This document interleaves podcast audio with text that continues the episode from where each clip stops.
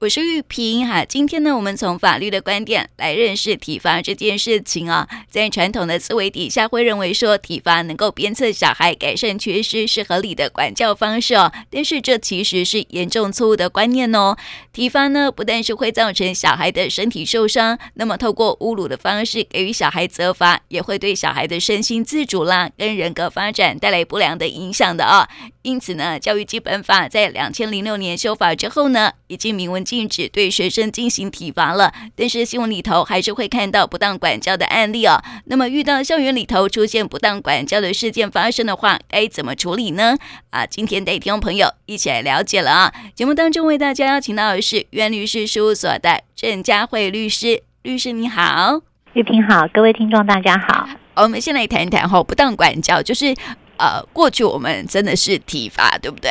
嗯，呃，如果像我这样子，差不多呃四五年级生的这些呃家长哈，应该就有印象，就是说，哎，以前好像学生做不好，好，那学习能力不佳，好。这这教师都会有很多各式各样的这个督促学生的办法哈，包括打手心呐，啊，交互蹲跳啊，或者是罚站呐，哈，那但是呢，这些其实随着我们现在大家越来越重视学生的受教权、学生的人格尊严哈，那以及这个其实也越来越发现教育的本质哈，那所以呢，其实现在我们不能够体罚，好，那甚至是在这个你在管教学生呢，都有一定的范围限制。嗯嗯，对。那我想问一下哈，这个体罚算是这个身体上面的伤害嘛？哈，但是我想问一个问题，就是哈，可能我们小时候也曾经遇过哈，现在有些老师不晓得有没有做，我不晓得啦哈。就是呃，学生如果不听话，然后呢，老师又说你罚站，罚站算不算是？好，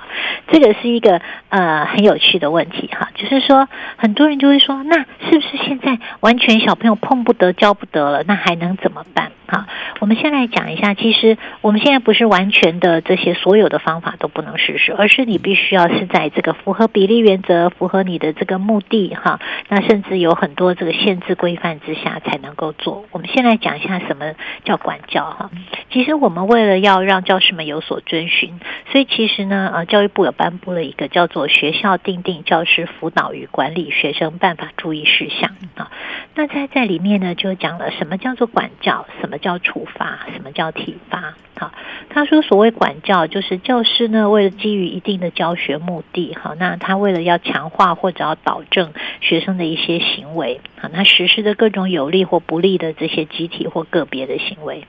那处罚呢，就是指说教师在这个教育的过程当中，要减少学生不当或违规，好，对学生所实施各种不利的这些处这些处置。那处置呢，包括合法妥当的以及违法或不当的。好，那比如说违法的处罚，比如说体罚啦、诽谤啦、公然侮辱、哈恐吓或身心虐待。其实要这样讲，呃，条文当然有规定，可是很多老师或者很多家长就是说，啊，听起来好抽象，哈，听起来好抽象，没有错，因为其实，呃，到底它算不算是一个呃合理范围之内，有时候不容易认定。我想，呃，我们讲一个最简单的大原则，原则上基本上教师不要去碰触这个学生的身体。就是说，我们知道嘛，打手心你有碰触到，你拉耳朵，哈，或者是说，啊，你你去这个打他的这个屁股，哈，那基本上你有碰触到学生的身体，都很容易触犯，变成一个违法处罚，好，所以如果觉得很难区分，我想这是一个最简单。那我们来讲啊，就是说管教，就是我像刚刚说的，为了要强化或导正学生所。采取的一些有利或不利的措施，哈，那为了呢，要让这个呃老师们也比较有有所本，哈，那也让家长们比较安心，所以其实呢，我们在这个订定辅导管教办法注意事项里面，他呢就有写了一些。啊、呃，建议教师可以采行的一些管教的方式，那其中有一个就是刚刚主持人所提到的罚站，可不可以？好，那它里面就讲了，原则上呢，你如果要罚站的话，那它有时间的这个限制，好，就是有时间限制。那呃，而且呢，你这个原则上呢，时间不能超过一堂课，那一整天下来不能超过两堂课。也就是说，你如果短时间的罚站学生，原则上是可以的。好，那这是第一个。第二个呢是说，它有一个禁止这个连坐，也就是说，你不能一个学生啊、呃、做不好，你就要求全班跟着一起罚站。我想这个是很常听到的，对不对？嗯。而就班上呃，比如说，哎，这个这个哪一组小朋友呃没有做好，就全组都要跟着罚站。好，那这个现在有这个明文规定，好，我们禁止这样。那还有一个是什么？罚站的一个原则就是，你不能影响他的受教权。好，就是说，如果他今天也许他在班上会有些扰乱秩序，那你可以请他先站在角落。但是原则上呢，你不能影响他的受教权，就是说你不能叫他说啊，那你就出去，你不要听课。好，所以这个可能要注意。但是有一些例外，就是说他也许在教室里面，也许站在角落，他可能还是会有一些躁动。好，那。呃，其实是会有经过隔壁班哈，或经过他班老师同意状况，你可以请他到别班去。好，这是一个很特殊的状况。原则上就是说，他如果在别班，他基本上还是可以在别班。好，我想当时的这个呃订定这样规定，应该是考量说，他虽然在本班听不到课，但是他如果在别班，因为换一个环境，学生有时候真的会比较镇定。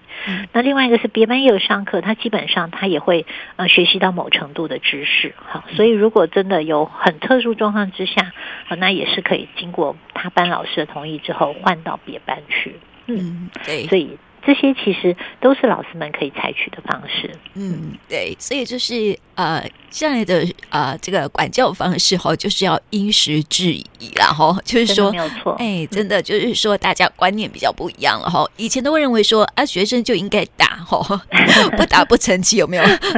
过去都是这样子哈。但是就是因为也从很多的这个案例当中哈，就是我们的成长历程来看，其实打没有比较好哈，而且会造成更多的身心伤害哈。所以我们现在就这个。有相关的明文规定了，是是。然后另外一个，我们顺道也提到，就是说。呃，像刚刚讲的打以外，现在当然是就禁止哈，因为这绝对是一个呃违法处罚，会是一个体罚。那但是呢，呃，像刚刚讲的呃罚站，那有一些注意事项。现在有很多老师也会采取的是罚写的方式。嗯，好，那我们也提醒一下，就是说，呃，我们有在个案里面看到，就是罚写现在呢也会认为说罚写跟你要达到的目的哈是不是有相当，也会被认为是一个考量哦。好，就是说，如果学生今天做不好。好，比如说他呃，也许是数学算不好，但是你却是叫他去抄国文课本抄十遍，好，那就有被提出来讨论说，其实他的这个处罚跟他要达到的改善，或者是使这个学生能够精进的目的，其实呃无关呐。好，就是他是数学算不好。但是你却罚他去抄写国文十遍哈，所以可能就是老师们在之后的处理的方式上面，其实可能要更更多的考量，就是说，一个是他跟你的教育，或者是你想要导正行为的关联性，好，然后还有一个就是比例原则，哈，就是说你不能小错，那比如说你就罚写他啊，比如说抄了五十遍的课文，好，那这可能也违反了比例原则。嗯，对，如果是数学不好，那就罚写数学。是，就是说现在会更注重你的关联性，因为他们其实现在就回归到教育的本质嘛。好，就是说我们今天那给学生做这些多的加强要求，你无非就是希望他要改善，所以可能就会在目的跟这个这个呃手段之间的关联性就会更被注重。嗯，但是有个问题哦，就是说可能家长跟老师的认知不同。就是说，老啊，家长可能会认为说，老师的处分太过，然后老师会觉得说，哎，这样的处分就是刚刚好这样子哦，所以这个家长就会检举老师。啊，这样的老师是不是就代表说，哎，他一定会不当管教呢？嗯嗯，是。嗯、没有错，像主持人说的，有的时候是因为观念上的落差，好，或有的时候是因为沟通上面哦沟通不良，所以我们确实有碰过，就是说家长来检举，好，那检举以后呢，呃，那个老师就很紧张，好，就是说老师有一些他们会担心说，有家长来检举，就代表我一定会被认为是不当管教吗？好，或或就被认为我一定有。这个违法处罚嘛，好，那我们来讲一下现在的这个碰到这样的东西，它的处理程序哈。那呃，其实我们在这个刚刚说的这个呃教育部订定了这个教师辅导跟管教注意办法，好，那它在里面呢，呃，有定了你什么叫管教，什么叫处罚。那如果有碰到有家长来检举的时候呢，呃，其实我们在这个高级中等以下，哈，有一个叫学校教师解聘、不续聘、停聘或资遣办法，里面就有讲到说，如果有碰到这些，那他有来。这个检举哈，就是说，呃，教师有这个不当管教的时候，其实学校依照规定，那我只要一收到了家长有来检举，学校还没有认定你有或没有之前，因为也很担心这个被吃案，所以现在就是规定，只要有家长或学生有来检举，那依照规定二十四小时之内就要去做通报，啊，就要先跟教育局他们要先做这个呃通报，那通报以后呢？呃，学校就会开一个校事会议，也就是说，呃，学校会来开会，那先就他这个检举内容，先做第一阶段的来来做一个呃评估，就是说，如果他基本上他呢指责的不是完全呃荒谬的事情，然后比如说，哎，他指责可能根本看不出来哪一个学生啊，或者是看不出来哪一个老师，或者是他讲的东西是完全跟本校无关的，那这当然我们就会呃认为这我们就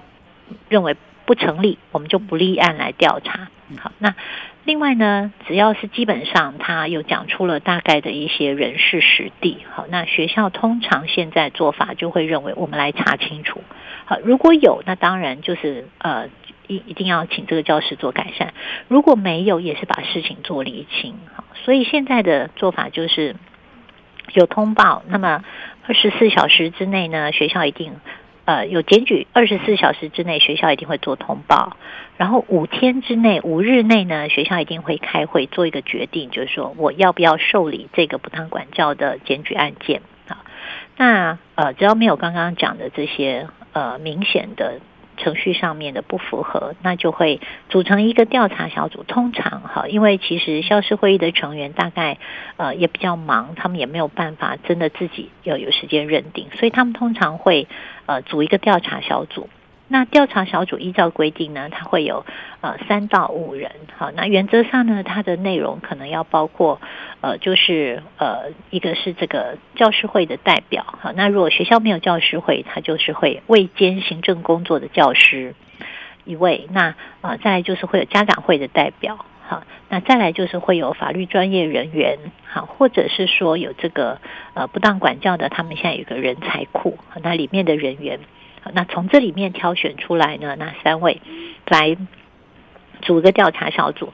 那调查小组组成以后呢，他们其实就会约谈哈，可能会约谈这个被检举老师就行为人，那这个呃被害的学生就被行为人，那甚至呢，如果他是班上发生的事情，那通常也会约谈他相关班上同学哈，可能就是关系学生，那来啊做访谈。然后访谈之后呢，他们就会做一个认定哈，就从访谈结果大家来查清楚，到底这个呃行为人这这个被检举教师有没有这些呃管教不当或者是说违法处罚的状况，然后他们会在三十天之内做成一个调查报告，送给这个校事会议。好，那校事会议依照这个调查报告，他所认定出来的事实来做这个学校教师的这个惩处。好，也就是说，诶，如果这个教师确实有这个呃不当管教的状况，那这个部分是要做这个呃申诫，还是需要做这个呃这个警告，或者要做小过？好，那来做这个认定。也就是说，校事会议做了决定之后，会再分别送这个教师的考核会或者是教评会去做这个惩处上面的决定。嗯，那这是一个流程。可是我们要先讲，调查小组会来。访谈，所以调查小组访谈以后才能够查清到底有或没有。所以我们要先讲哦，有一些教师我们确实碰到，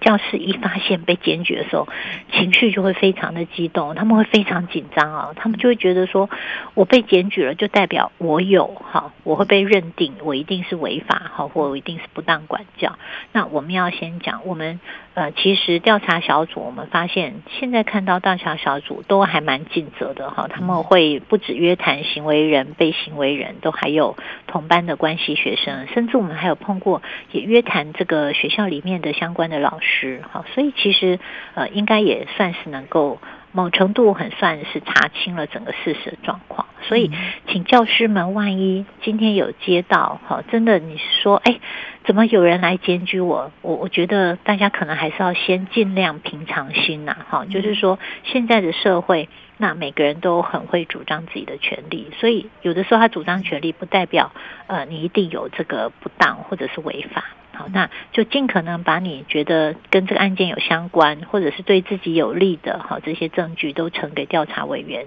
那让他们做统一的来做判断。那呃，这个不代表好，被检举不代表就一定是有这些不当或者是违法。嗯，对，所以这个有严谨的流程哈，就会呃避免掉一些可能啊、呃、家长会认为说官官相护啊，或者是老师会认为说哈、啊、这个可能就是调查不公啊之类的情绪发生。没有错，没有错。尤其像刚刚说这个调查小组的成员，其实呃通常会有一位是外聘嘛，好，那一位才是学校的这个教师会代表。那再来就是说学生叫这个家长会的这个代表成员也都会进来，所以呃我觉得就比较。呃，避免掉像这个担心的官官相护的这个状况。嗯，那我一个问题哦，就是说，可能哈，老师跟家长如果说哈，本来就处不好，嗯、然后他可能就是说，我就觉得，我看我看你这样的状况，我就不顺眼，或者是说哈，我就觉得说你这样的方式不当管教哈，他可能就是会有连续检举或是重复检举的情形，让老师就是呃不堪其扰哈。这个时候，嗯。老师要怎么自保呢？好，应该是这样说哈，呃，同一个事情啊，就就跟我们请那个一般的法律在处理也是一样，我们有所谓一事不再理，你已经这个处理过的事情哈，那原则上不会重复的来做处理。所以呢，如果今天呃这个家长的检举事项，比如说好，他检举老师罚他小朋友。罚写哈，比如说是呃一月二号罚写的这个事情，那他已经检举过了，他认为这个罚写五次是所谓的不当管教哈，那呃已经检举过了，他下一次呢再来重复的事情做检举的时候，其实这个呢就会被认为他其实是一个重复的检举事项，那。呃，这个在法律规定里面，它就可以作为一个不受理的一个理由，哈，因为你已经重复呃的这个检举，那在前一次已经做过认定，我们也组过调查小组来做调查了，所以原则上重复检举事项是不会再被受理的。好，那第二个就是说，如果呢，你这个检举人你也不具真实姓名，那也有可能会被校事会议认为我们不受理哦。好，因为你连今天你的名字都不讲，那呃，这代表什么？很有可能你讲的。不是事实啦，好，因为呃，我们连想要询问你，好，比如说呃，学校接到这样的检举，他连想要来跟你确认一下你到底检举的事项、检举人事实地物都没有办法检举，因为你没有提供真实的姓名，哈，那我们没有办法跟你联络，这也有可能会被认为是不受理，所以可能就是要请大家。嗯，在这个检举的时候，好，那就尽量避免你不要呃用匿名，然后呢，你也不要是这个重复的事项来做检举。嗯，是。那呃还有个问题哦，就是说呃要检举不是人教师的一个状况哈，他呃是不是要有一定的证据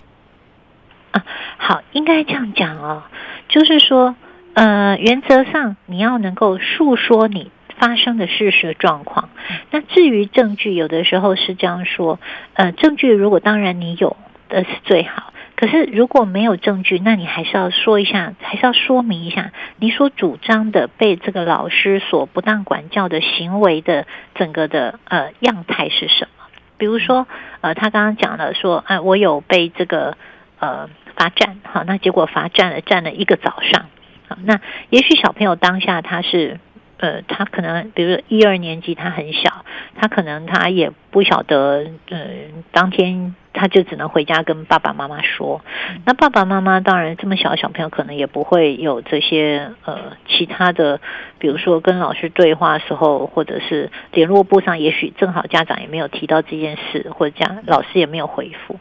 但是这不代表他不能去检举，他还是可以去检举。那这个时候呢，调查委员就会透过，比如像刚刚说的，也许是跟老师访谈，问老师有没有这个状况。那也许是问他们同班的同学，好，看同学有没有印象，当天某某小朋友他是不是一整节课，或者是那一天的第一节、第二节、第三节都站着，好，或者是什么状况？所以其实应该这样说，在学校的校事会，呃，这个不当管教调查里面。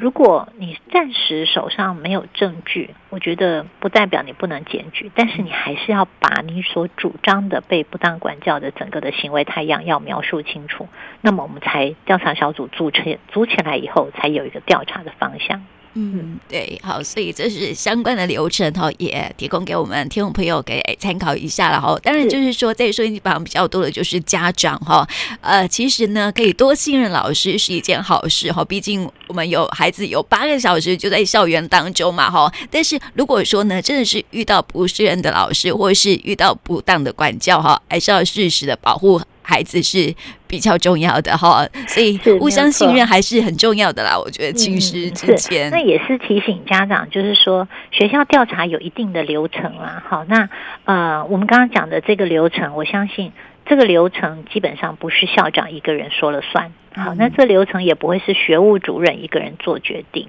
因为我们曾经有碰过家长很紧张，他就会说：“我都去检举了。”都两都一个礼拜了，都两个礼拜，怎么也没看校长来处理？好，怎么也没看学务主任跟我说现在什么状况？好，那我们要说明一下，因为这个东西基本上呃不是学校的校长，好，那也不是需要学务主任做主，原则上它会是一个公正的调查小组。那调查小组去约谈、去访谈、去做调查报告，真的需要时间。好，就像刚刚讲的，调查小组它。呃，法律规定是给他三十天，他要做出调查报告。但是有的时候案情确实有可能比较复杂，所以可以延长一次，一样在三十天。也就是说，最慢他六十天之内，也就是两个月之内会把这个事情结案。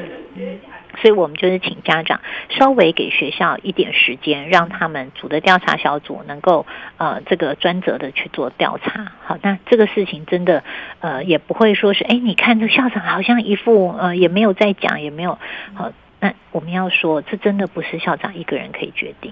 那再来就是说，怎么会也也有碰过家长说啊，怎么学校都没有在谈这件事？应该要这样讲哈。这个依照规定，调查小组或者是相关人员知道这个，他要保密。好，那一方面也是保护老师，一方面也是保护学生，所以不谈不代表没有再处理。好，那这是因为呃，他们有这个需要保密的这样的一个义务，那就顺便也让家长们呃这个了解整个状况。嗯，那今天呢，就谢谢佳慧律师来到我们节目当中，谢谢你，谢谢。